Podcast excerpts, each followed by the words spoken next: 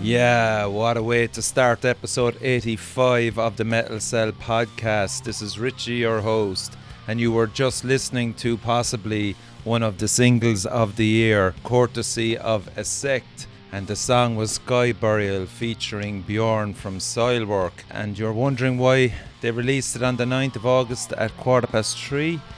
Well, it's simple because it was exactly a year ago to the day that they took to the new blood stage at Bloodstock. What a festival that is! I went there five years in a row, and I can understand the lads wanting to dedicate that song to Simon Hall and everybody at Bloodstock. Really cool gesture, lads. And they also wanted to mention um, that the music was recorded by Mick Richards, of course, um, at Track Mix Studios, and the lad said to say that his attention and patience to detail was second to none.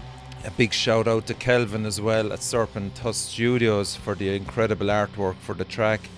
And if you haven't seen it, you're missing out. Great to know as well that the t shirts will be available soon for that terrific artwork. And lads want to thank everybody that has gotten behind the track and helped them share it far and wide and just to be sure to check out all their stuff on Bandcamp and social media stuff as well. So big shout out to Dave on guitar, Aidan on guitar, Luke on drums, and Willow on bass. Lads, as I said, knocked it out of the park with that track, and it certainly gets better every time you listen to it. And thanks for giving it to me to open a great show that I have lined up for everybody today. And of course, this week's show is about Parhelia. And I'll just give you some details about the band in case you don't know much about them. And the current members of Parhelia are Greg Clarke, who plays guitars, keys, effects, and Cathal Rodgers, who does bass and keys. The lads formed in 2005 out of the demise of a band called Revile and they recorded their first EP between December 2005 and January 2006, and it was First Light. I was also delighted to be joined by Howard from Partholon, and of course, Howard was in Five Will Die back in 2005 and 2006, so we talk right through the band's career up to the release of their fantastic new album Celestial Horizons. And be sure to stay tuned for the last track as well on the show, and that is by a solo artist from Cork. I'm not allowed to give his name out, but the name of the project is Abysm, and the name of the track is Lith. I hope you enjoy it, and Abysm has a Bandcamp page as well. The artist has reassured me that there will be another couple of tracks coming for this project and he's hoping to drop one song per week. So hopefully you will enjoy it. And as I said, check it out on Bandcamp. And the track is called Lith. So that's it. On to the main part of the show, which is the interview with Greg and Cathal of Parhelia and Howard of Partholon. Enjoy.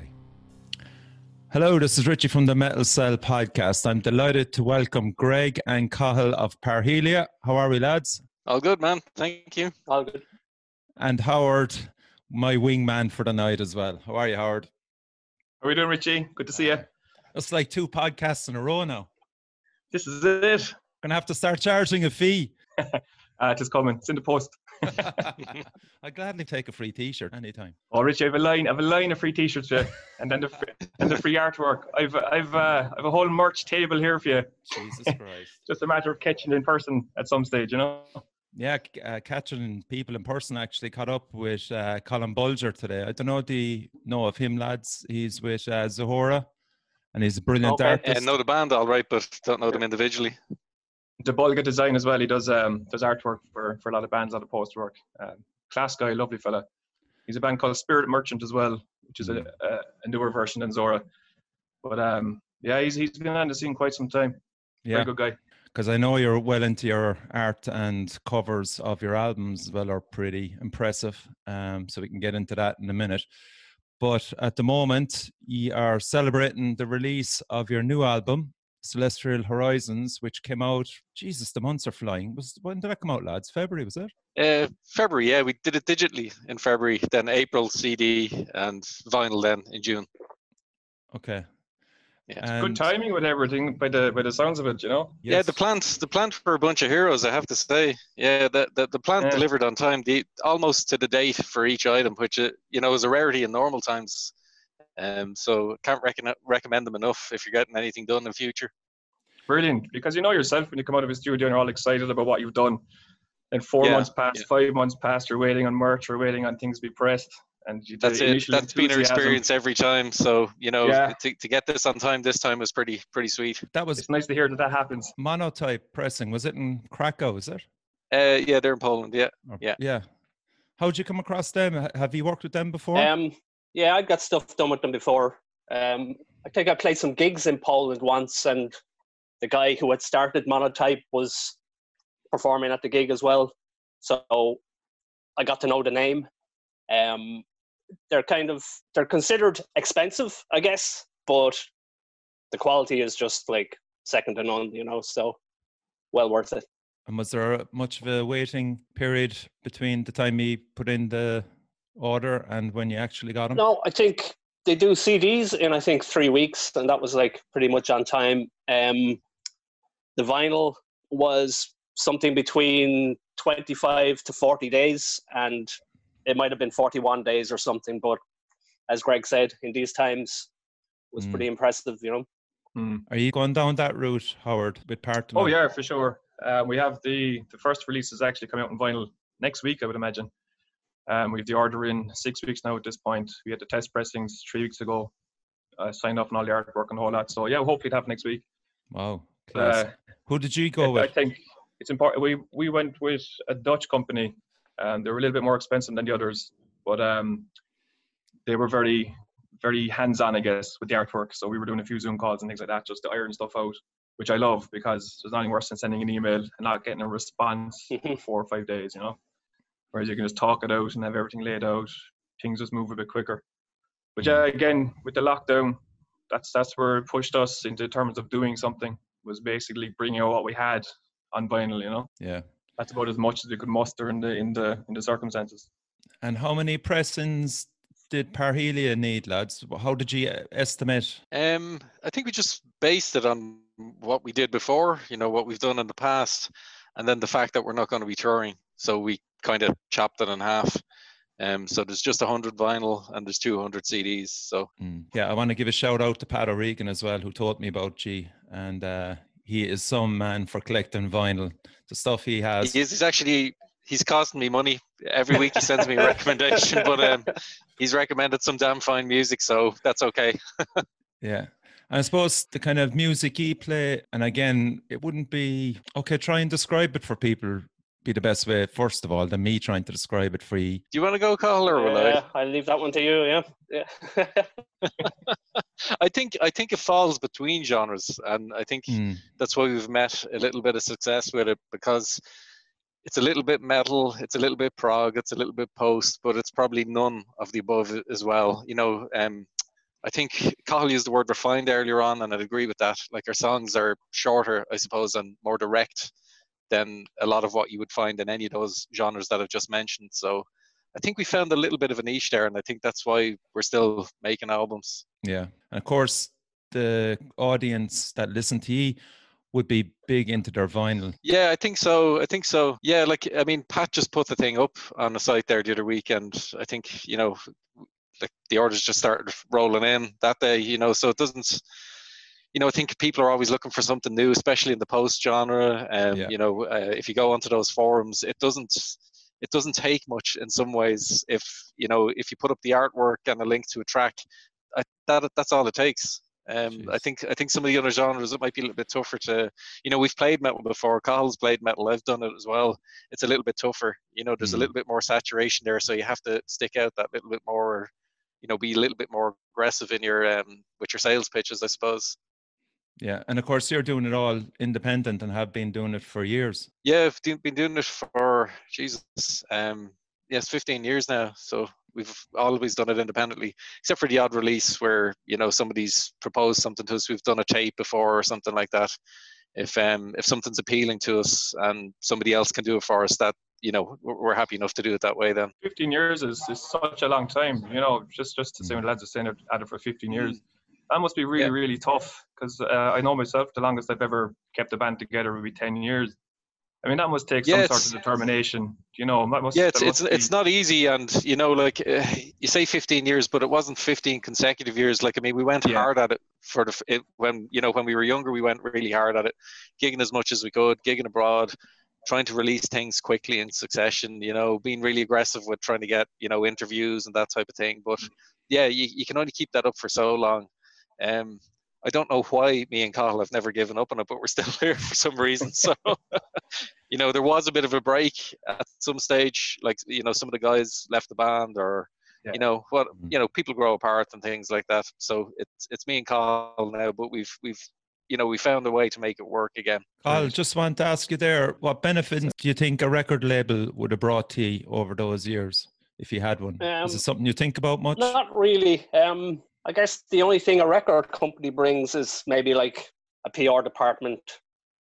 Um, you don't have to use your own money. Um, you know, there's more visibility, I guess. But the fact that that's not why I do it hmm means that I don't need to worry about those things. You know, it's uh, I think there's a lot like we use our own money, and we have to make sacrifices in order to release a CD, release a vinyl. You know, and that's another thing that's maybe missing today is that bands aren't prepared to make sacrifices. You know, you see so many bands with Kickstarters and GoFundMe, and you know they they don't seem to have the the belief or something in their own music to put their own money into it. They want other people's money in order to further it, you know. So uh, Yeah, Yeah, I I think the think- issue with that is, is with record labels and so on, is they can shape, they can shape a band's sound Yeah, towards a certain yeah. direction. yeah, I think when you have your own control over things, it definitely becomes a more authentic product Yeah. at the end of it all. You're Yeah. not trying to please some guy on the phone, you know. Plus, So, like, I mean, it, it is. It, yes, go ahead, Cathal. no, no, you go ahead. There. No, I was just gonna say, like, I mean, just even the notion, like, you you you brought up the fact that, um, you know, that a record label can, you know, provide financial assistance and things like that. But, um, you know, that's that even is becoming a rarity now. Like, if you look at Mhm. bands like Napalm Death back back in 2003 or 2002, before they put out, um, you know, Enemy of the Music Business, they they, they were aggrieved with um, earache. They were giving them 400 pounds sterling as a marketing budget, you know. So that's the way it's gone. I'd imagine it's even worse now. So, you know, Yeah. begs the question, what's the point? Yeah.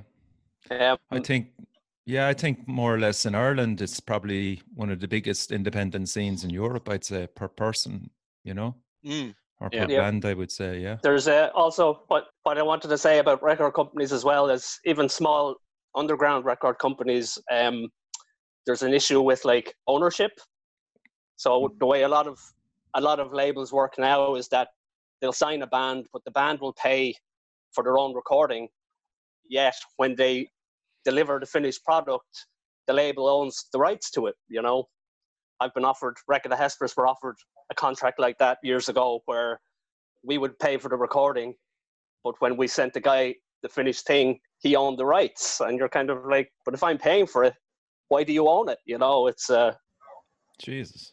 there's a The way it is, isn't it? major ethical ethical issues. Yeah, you know, it's uh, And it fucking sucks. Like it's just Yeah, so yeah. soul destroying when that's that's sort of the the pinnacle of you get an offer you think is the greatest thing ever. Then you look at it in detail and you think, Yeah, Fuck this. you know? yeah. Hmm. Was it very different a scene, lads, when you were starting out compared to now?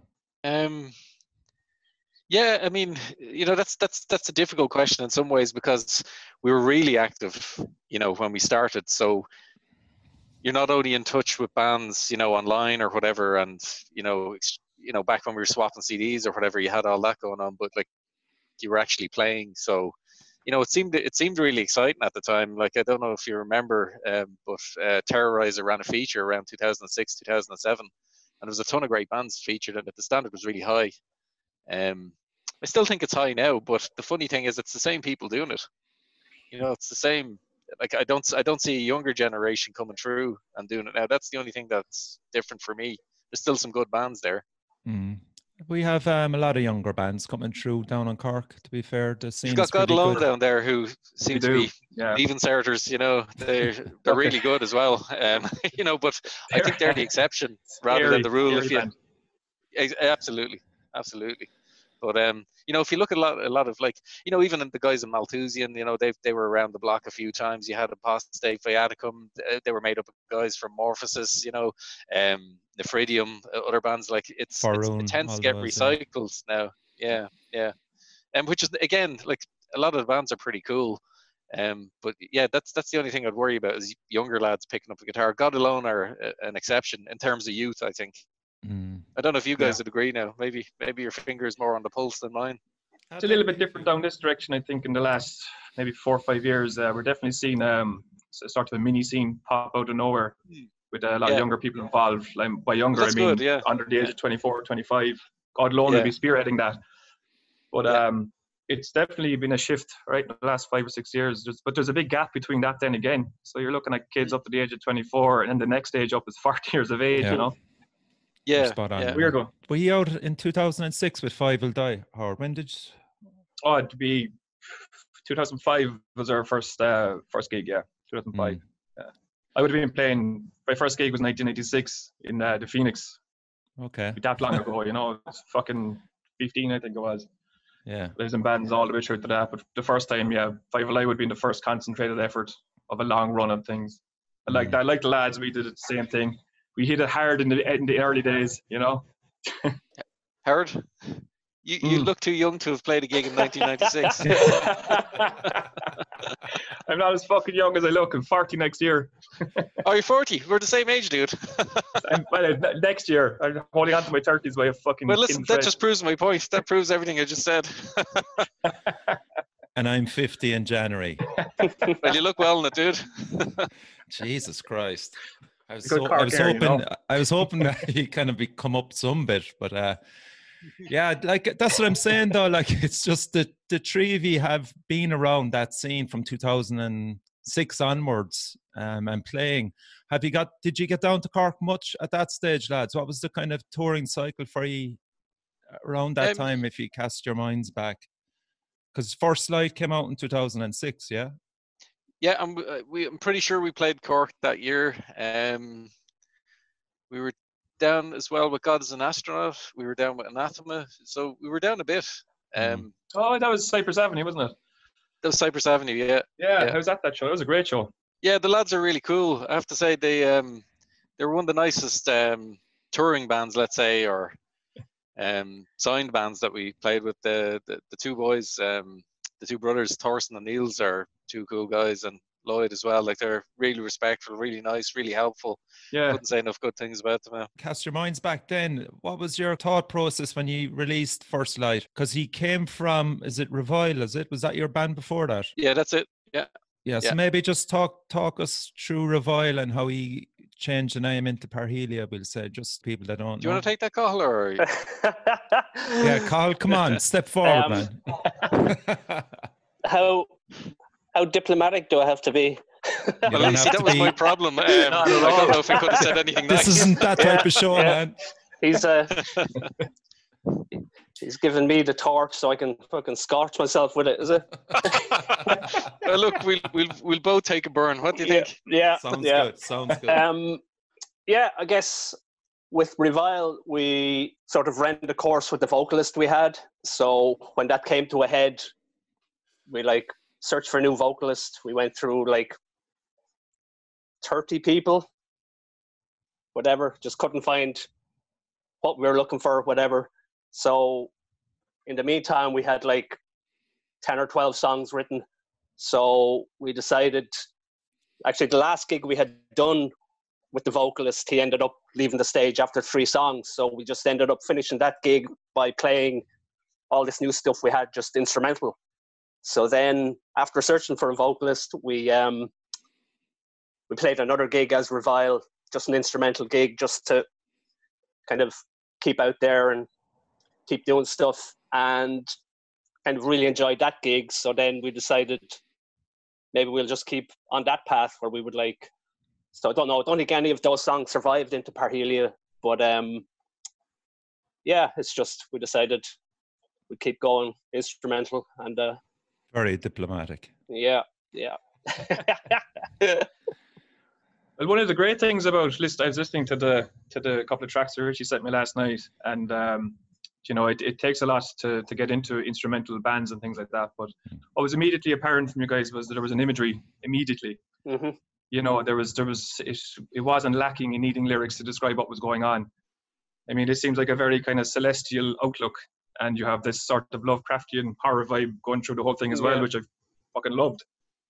But um, do, do you miss having a vocalist? Is it something that you would think about doing down the line, or is this just a thing of we're going to stay instrumental and stick to the plan? every once in a while we think about you know putting a vocal over a track um but then we don't do it you know we are fairly comfortable doing what we do what we do you know and you know there's so many bands do it with a vocalist and things like that so you know we're i think we're happy i think i'd be afraid of ruining it nearly i did have a chap send me a vocal take years ago after we did first light he took one of the um he took one of the tracks um i don't know if you know of a guy called james doran jimmy trigger Oh, Jimmy He's Trigger, based yeah. in L- Yeah. yeah. Jimmy. Jimmy's a He's really in sound LA guy. now or something. He's he? in yeah. LA. He's living the life. He- Do you know he's living next door to Burton C. Bell? Would you believe? Oh, Yeah, stop. I, I believe it. Yeah. Yeah. Yeah, yeah. No, no, he's he's he's a cool guy. But um, back in 2006, he sent me a take with his vocals on it, and um, yeah, it was superb. It was brilliant. But um, yeah, I just kept it, and that was that. Never never used it. I remind him of it every once in a while. It is really good, but you know, I think I think we have a vision for the band, and we're sticking to it. Um, That's fair enough. You went to Norway. Was that Yeah. when the EP was released? Yeah, absolute disaster. Okay, tell us more. Jesus. oh, Asking the right Oh, questions how here. would- Like the boys are fucking No. squirming already, and we're only what No, ten minutes no. into it.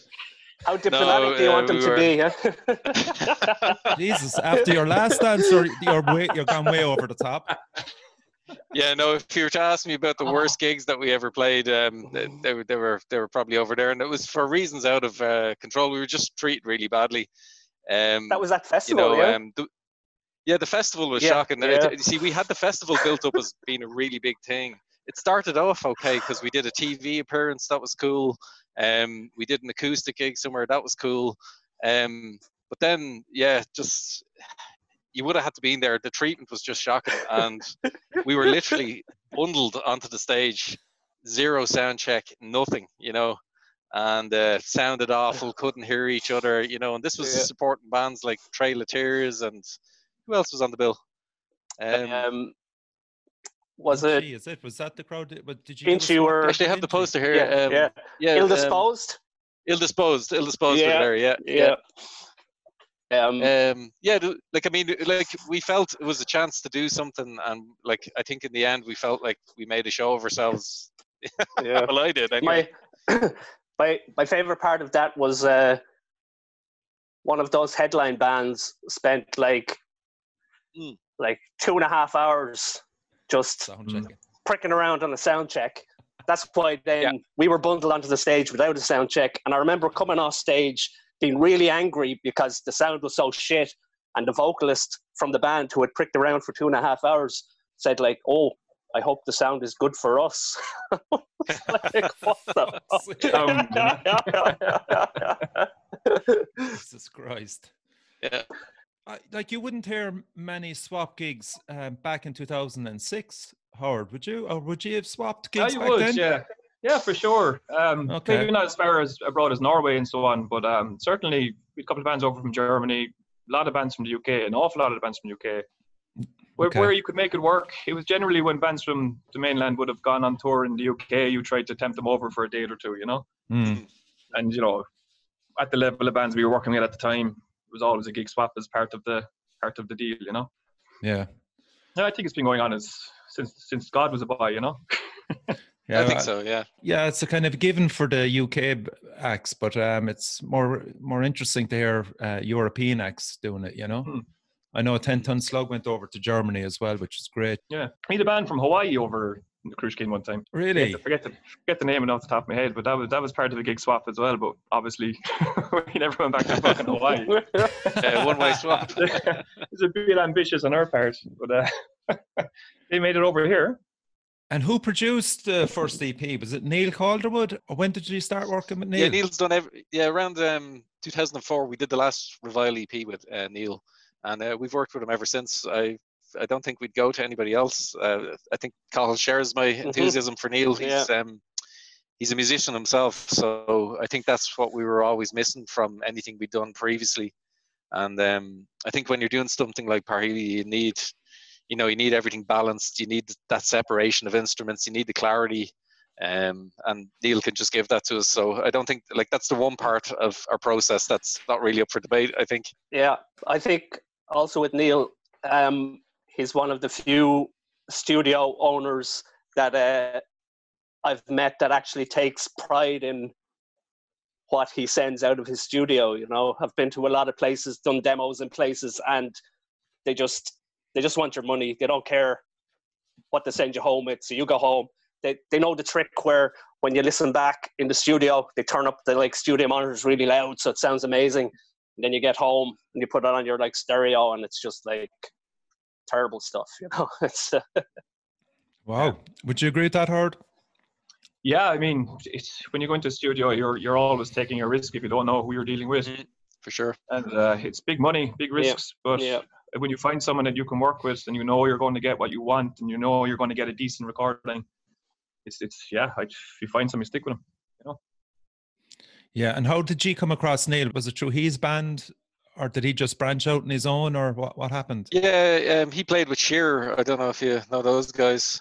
Um, and I think after their second album, the record label folded, and some of them wanted to push on with it, but Neil wanted to cut his losses, so he started producing bands. And um, we'd heard a band that we really liked uh, from Belfast. Uh, we heard Involutions CD. I think it was their second one.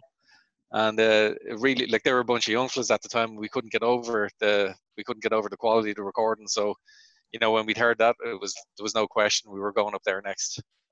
Okay, cool. We'll listen to one track then and give people an idea of his production values. Um, it's a lonesome journey and it's off the new album. How many songs are on Yep. the album actually, lads? Is it Eight. Eight, yeah, yeah. So this is uh as I said, lonesome journey.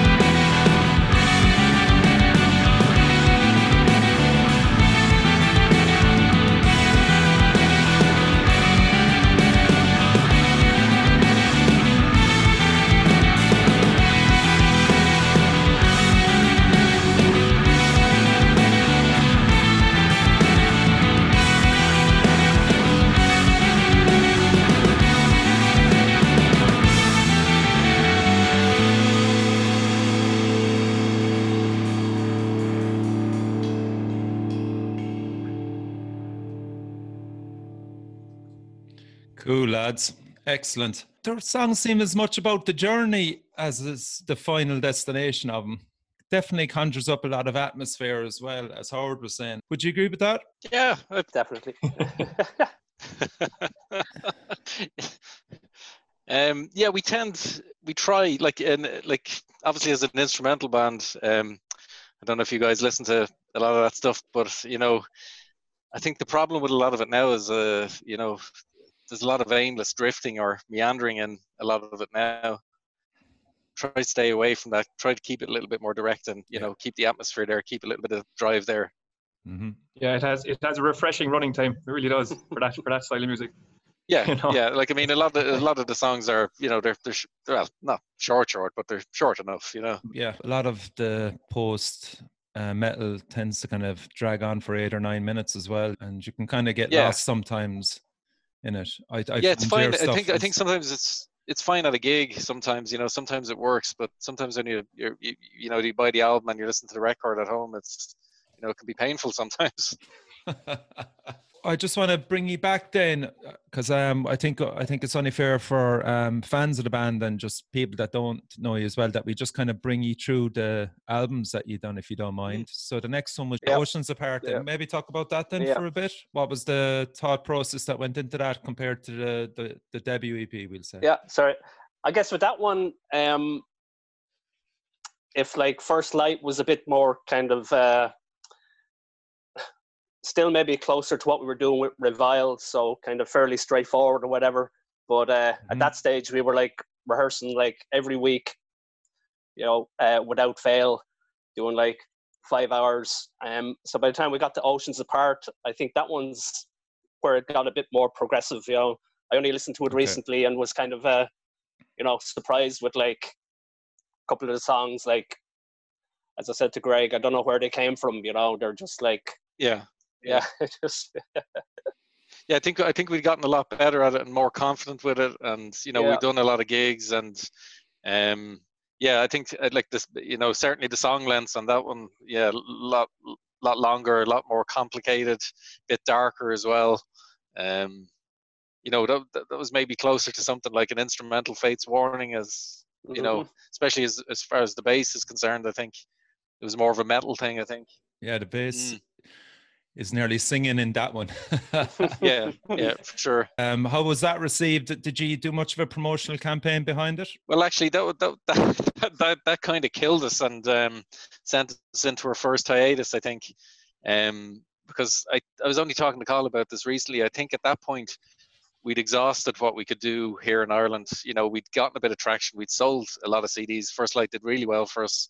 Mhm. Um, you know, we probably should have jumped ship, and instead we were mining the same territory here and we were playing to less people and we were getting pissed off with each other as well. So you know that was that was the first time we took a hiatus then. We we just decided to give each other a little bit of space and see if we were still interested then after a number of months. It was a real shift in- in, in things at that time as well. I think with the recession hitting, we let, we That's right. Going to shows and yeah, it was harder to get abroad. It was harder to get things going. it's harder to get things going. And then a lot of us were of peer age i'd say. And you know then some people are starting to look at things like you know okay i want to settle down or Yeah, i want to take like, a life mortgage and things like that. Mhm. life happens. Yeah yeah. So we actually like uh, uh, our guitar our other guitarist left at that point. He emigrated to belgium and you know i'm not so sure he's played music ever since you know so Yeah, you know that kind of stuff we were all the same age we were all around 26 27 then so I wasn't. you know that, that sort of stuff gets in the way you weren't so.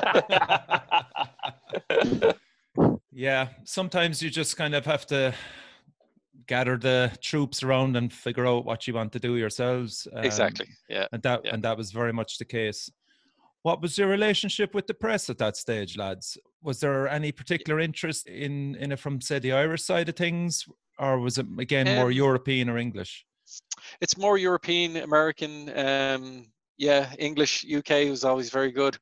Uh, found Ireland to be pretty poor, to be honest with you. You know, Mm. um, like you know, every once in a while, somebody cool like yourselves or whatever that'll come along.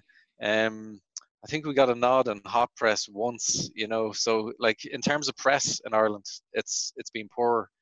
Um, but I, you know, I would say it's I would say it's the same for a lot of metal bands here. Yeah, you know, absolutely. the odd token, the odd Yeah. token article that you might get a puff piece in the Independent or something. They're deciding to write about metal. Somebody might get a mention or whatever. Yeah. Um, It becomes almost you know. Metal Ireland it becomes almost Yeah, insulting to the- see these things, you know. Yeah. exactly exactly yeah and you know like i mean the sole publication at the time um you know online publication metal ireland i suppose like that's Yeah.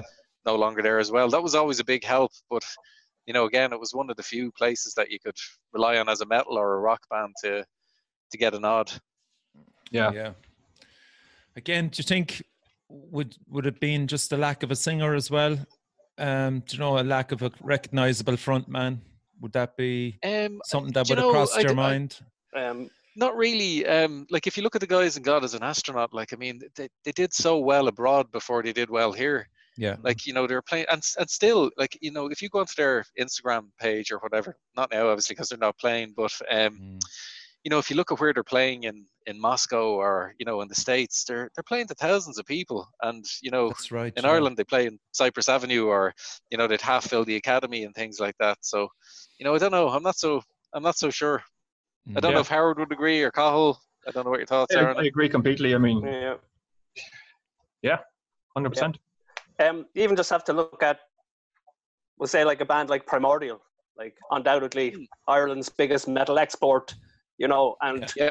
You see the tripe that Hot Press have, like, not even a major interview, like, cover. Like, you know, you've, Yeah. you've like, they've rarely, I don't know, if I maybe once seen Primordial in Hot Press, like, you know, whereas any other European country, a band of that stature would be, like, gloried, you know, but yeah, so Yeah. Absolutely.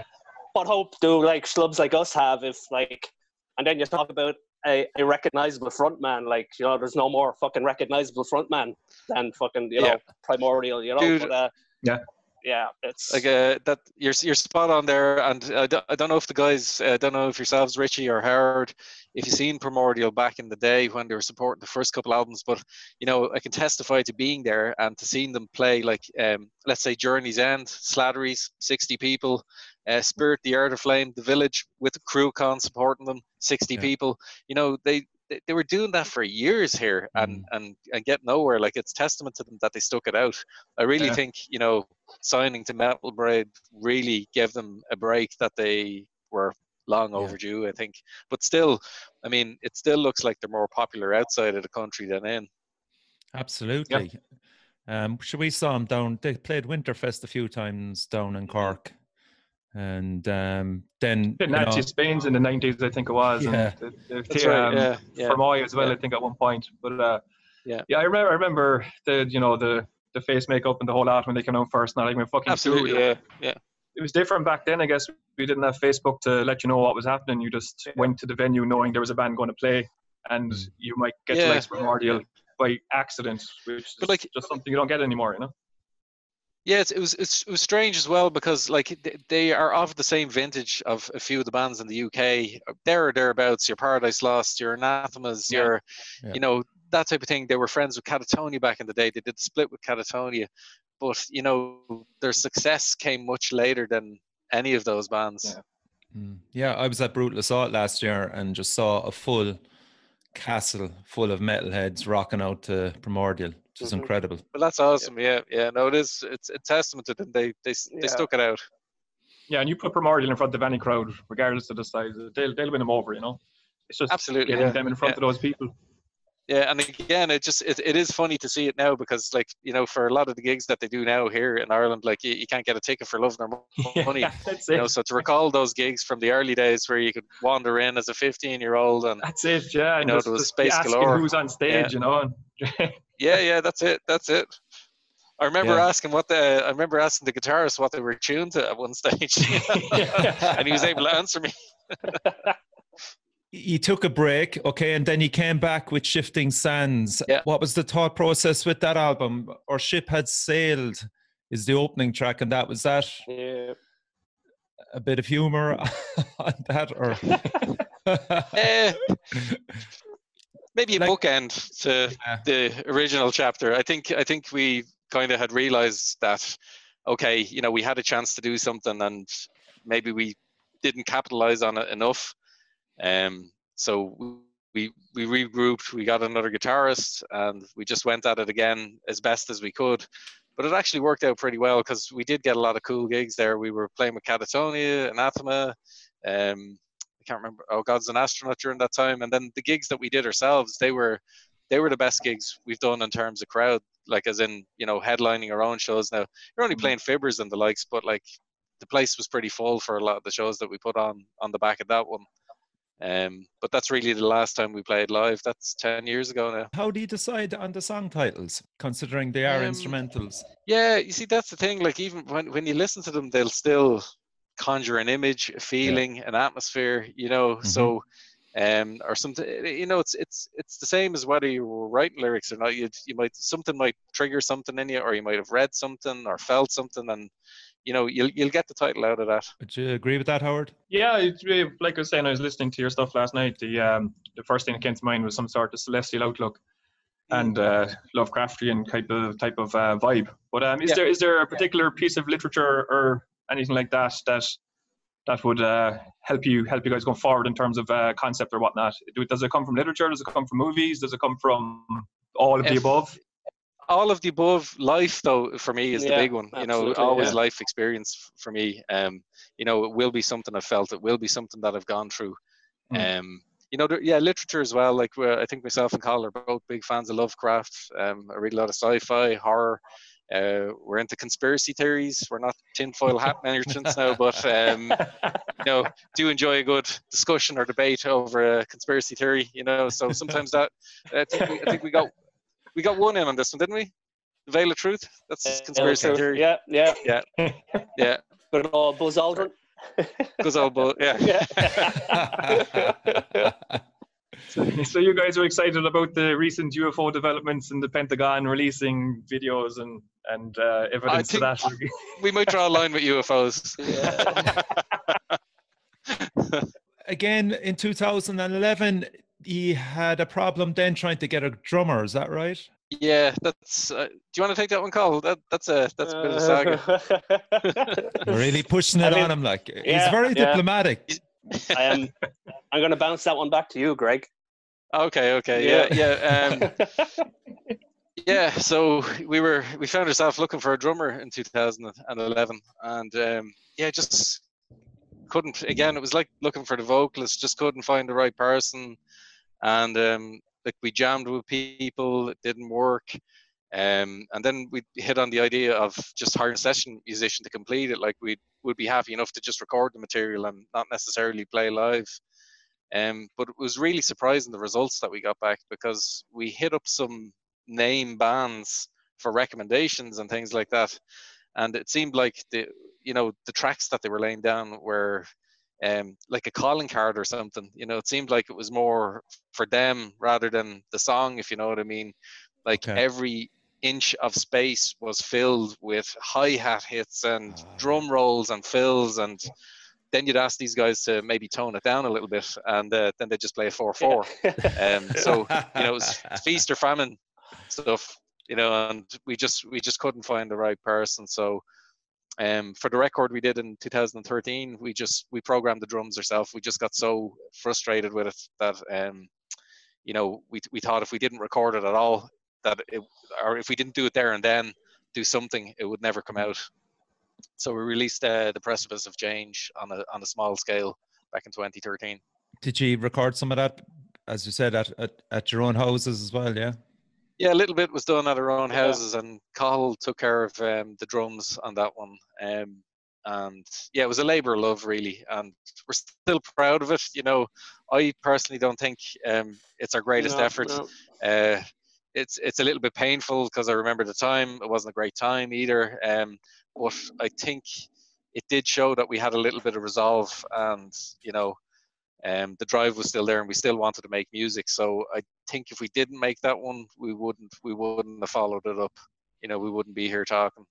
Yeah, you were um, having to program drums there, Howard, weren't you? There for you. Oh your... yeah, fuck me.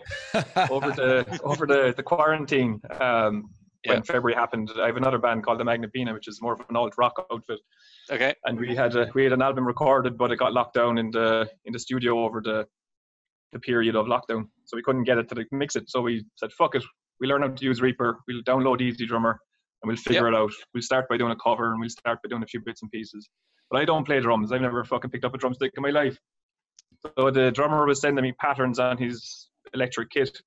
And I was trying to learn how to program into the into the fucking EZdrummer.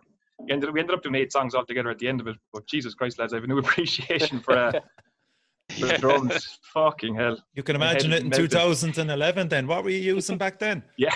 For that, I used. It wasn't so much programmed as uh, I had a sample pack of each individual drum sound, and then it was Fucking basically just using using Cubase and just individually placing each hit. you fucking, you Yeah. maniac. Yeah, yeah. So uh, I did say painful earlier. painful. um, I don't know if you guys have seen the um, the Berserker documentary no, no. where he. I haven't seen the does- he- documentary. No, no. it's so good. It's where when he's making the first album, and it's, it's basically that he's using all 1996 PCs to program in one hit, and the whole thing would crash, and he'll have to go back and start over again just for one Yeah, fucking yeah. symbol hit, you know. it's great to watch. You just you Cool. get it immediately that Mhm. frustration of trying Yeah. to fucking figure things out. I, I read um, a nice article there in relation to that uh, album. It says the music has an introverted widescreen effect as if they want to make the biggest sound in the world but are a bit shy about it. And this is quite I remember an, that. Yeah. quite an endearing quality. You know, when you read Yeah, stuff I- like that, uh, again, is it close to the truth? Yeah, I think with that record, maybe, you know, I think that maybe is a little bit by accident. That that was the sound of it in the end, you know, because I think the drums in the end, even though you know Cathal had worked them out and all the rest of it, they were a bit flat. You know, they they lacked the they lacked the um, the natural ebb and flow of a real player playing live in a room. You know, so Mhm. parts that should have gotten a little bit louder or a bit heavier, you know, just kind of fell each time. Like so, even though that particular critic enjoyed it, I think that was by accident rather than design. Now, so I take the compliment, but yeah. Yeah, I think he nailed it with this new album. You got Ben Wanderers in.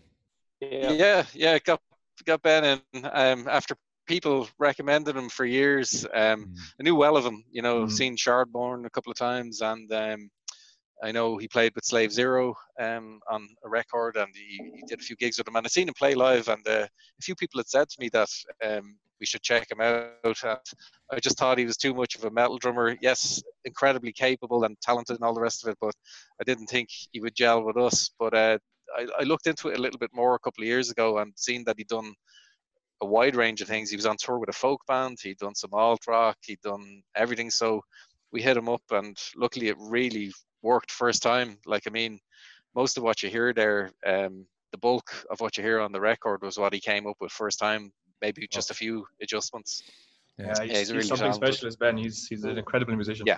Yeah. I remember playing a gig with him years ago, and our drummer was left-handed, and uh, Shardborn ran. I think it was either directly before us or directly after us. Can't remember Mm. which.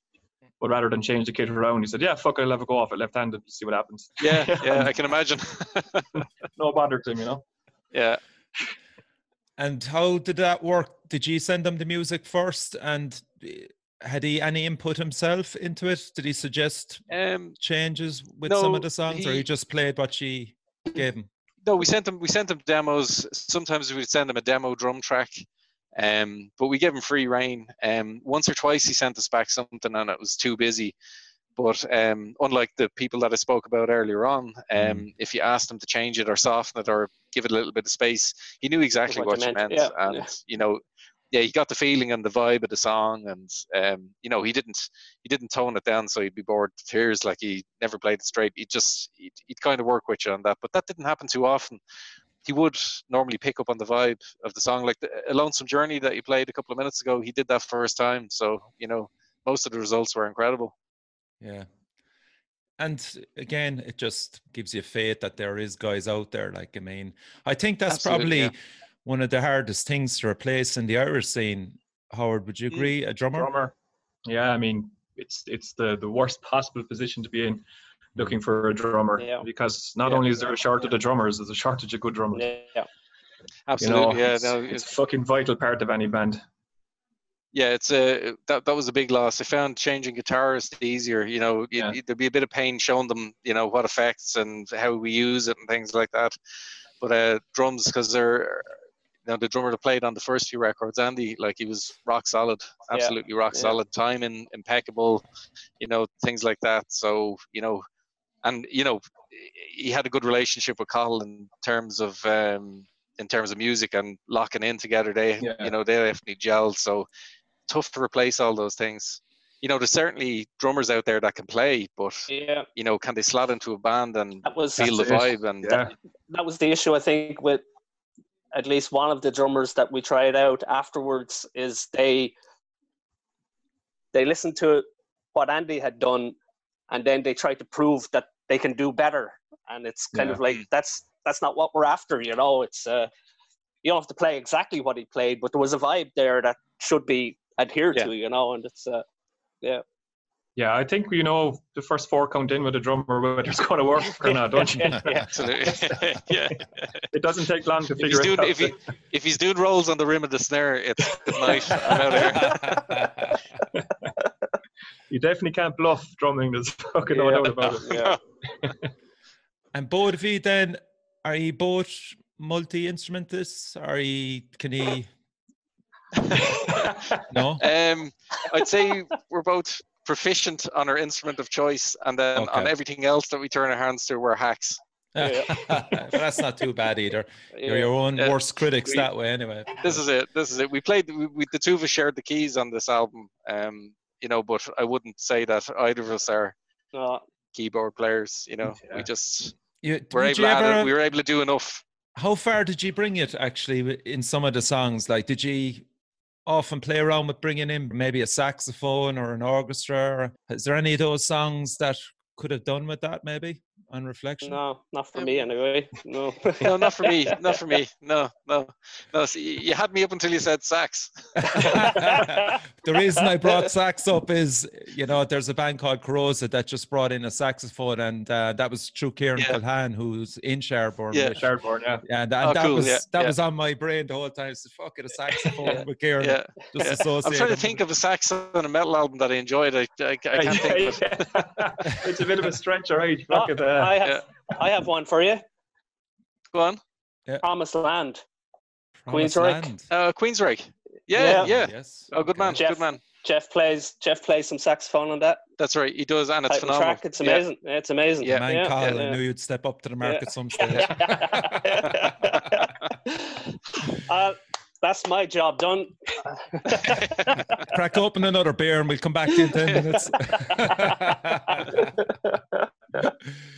but again, like, imagine if you had the budget just to include maybe a string. a String quartet or Yeah. something like that. Something, something tasteful. Yeah, I think think think it could work, but I wouldn't put it in for the sake of it. You know, Yeah. um, you know, sometimes sometimes I think of that type of sound myself, but then I end up kind of just layering up the guitars. I, I can't move away Yeah. from that. Yeah, like no, there's yeah. like there's tracks on the album that have four, five guitars on it. You know, there's four different or five different lines running. So I tend to go for that rather than, you know, incorporate extra um, musicians or extra types of instrument into it.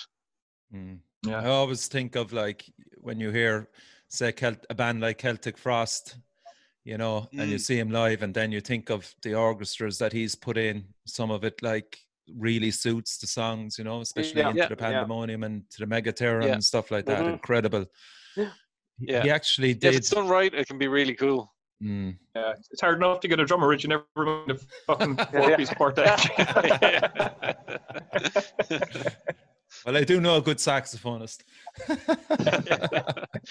But look, give us his number. We might ring him yet. What about tour plans for this year, lads? Did you commit to anything before this shit fest hit us, or just happy enough to just produce it in studios and not commit to anything? Yeah, it's again. I'd agree with what Cathal said about Wreck of the Hesperus earlier. I'd, I'd never say never, but um, I think our touring days could be behind us. You know, if if if there was an offer made, we'd have a look at it. But you know, Mm. I think we've decided that this is it. We'll we'll we'll record studio albums. Okay. Yeah. Just put them out.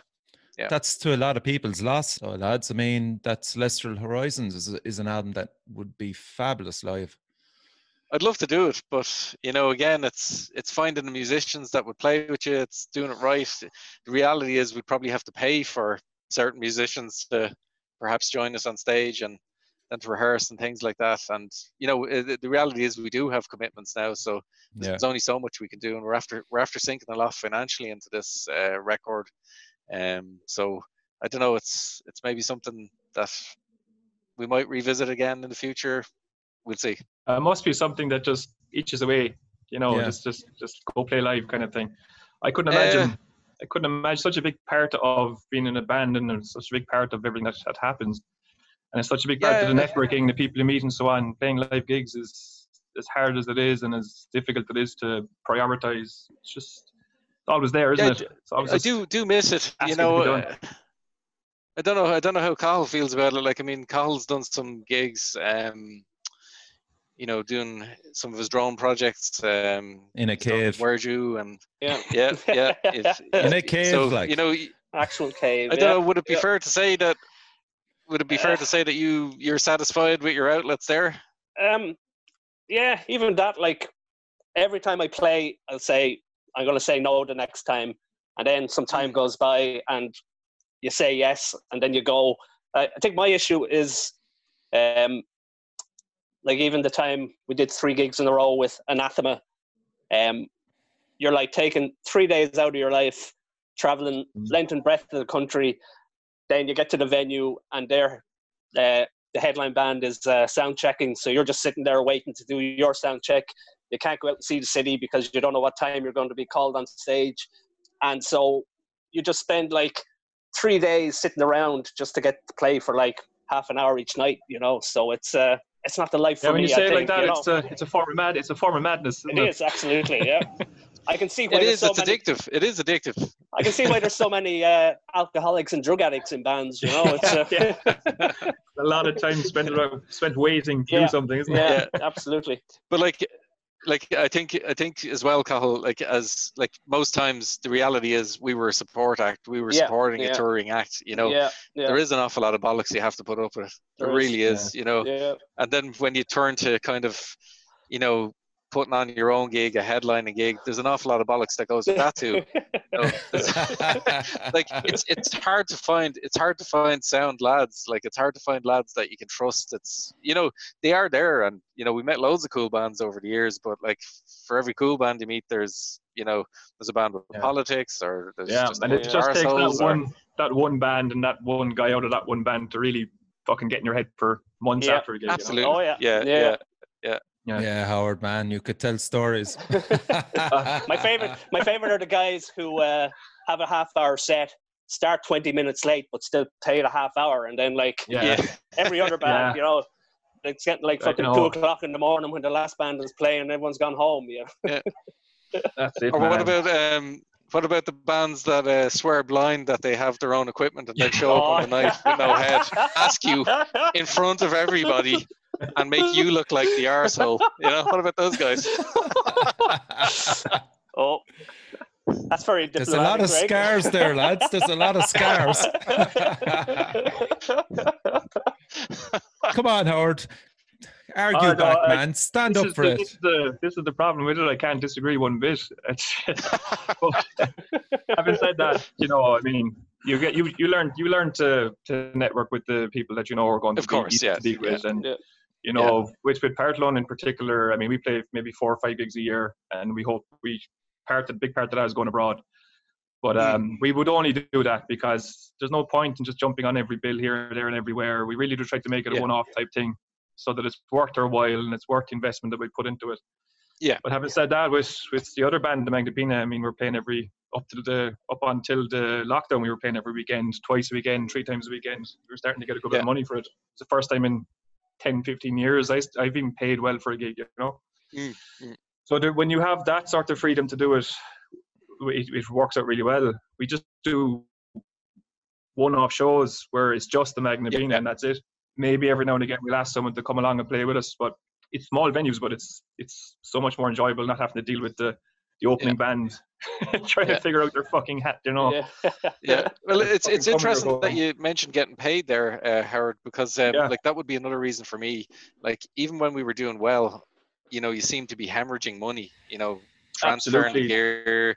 You know, like again, if you're a support band, you have to bring you the know. entire back line. You have to hire a van. You know, that's all Yeah. fine and that's great when you're younger and you have tons of energy for it. But you know, it's something that over the years, it, you know, over ten years or whatever, it, it does Oh, it grind grinds you you down, a down, bit. and you know. it, it ends friendships, it's- and it fucking does oh, this big time, that, yeah, you know? yeah, yeah.